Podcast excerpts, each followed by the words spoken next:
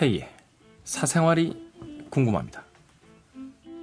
오늘은 전라북도 군산의 L씨가 보내주신 사연입니다. 안녕하세요, K. 저는 서울에 사는 25살의 여자입니다.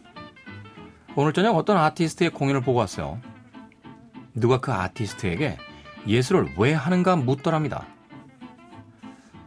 그 아티스트에게 질문은 왜 사느냐? 라는 질문과 똑같다고 하더군요.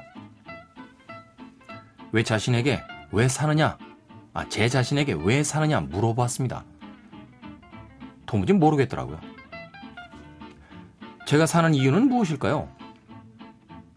그래서 사는 것이 살아있기 때문에 사는 것이 이유가 될 수 있을까요? 갑자기 너무 서글퍼져서 눈물이 계속 났습니다. K, 삶의 이유를 어떻게 하면 찾을 수 있죠? 우스운가요? 제 질문이? 아니, 뭐 우스울 것까지는 없는데요.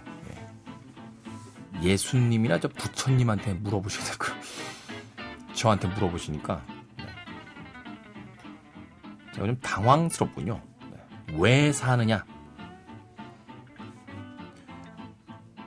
뭐 인류사의 그 위대한 철학자들이 끊임없이 던진 질문이고 답을 찾기 위해서 정말 열심히 매달린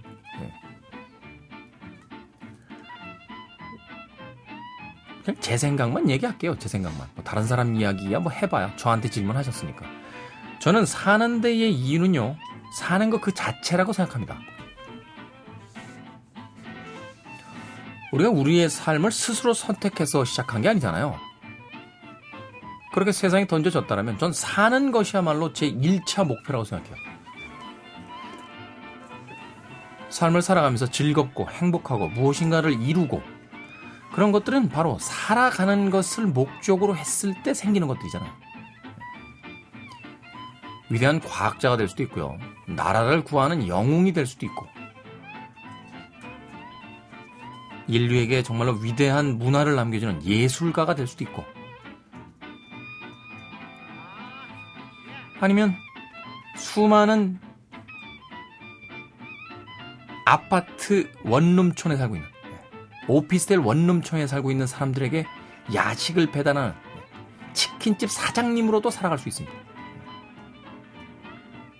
그럼 우리가 이렇게 한번 이야기해보죠. 삶의 이유가 무엇일까?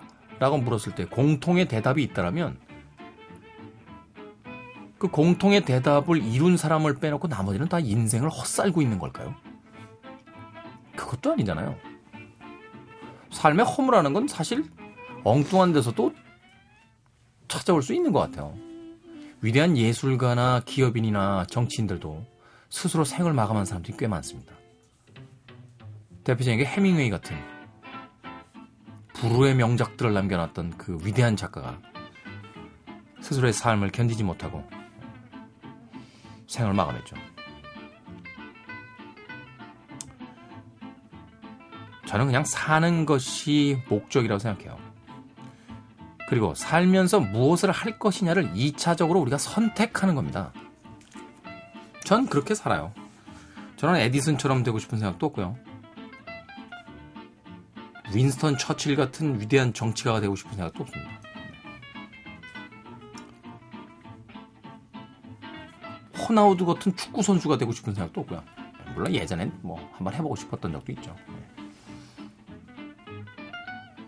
저 역시 이런 질문을 끊임없이 던졌던 때가 있었는데 최근에는 그런 생각해요.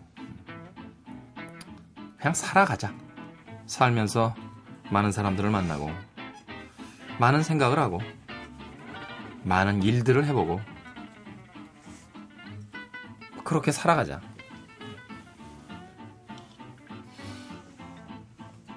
그거면 충분하지 않을까요? 왠지 이야기 해놓고 나니까 전라북도 군산의 L씨가 제 이야기에서 그렇게 큰 위로를 받을 것 같지는 않다라는 생각이 들었습니다. 생각 잠깐 왜 살아요? 머리를 여러 가지 색깔로 염색하려고 산대요.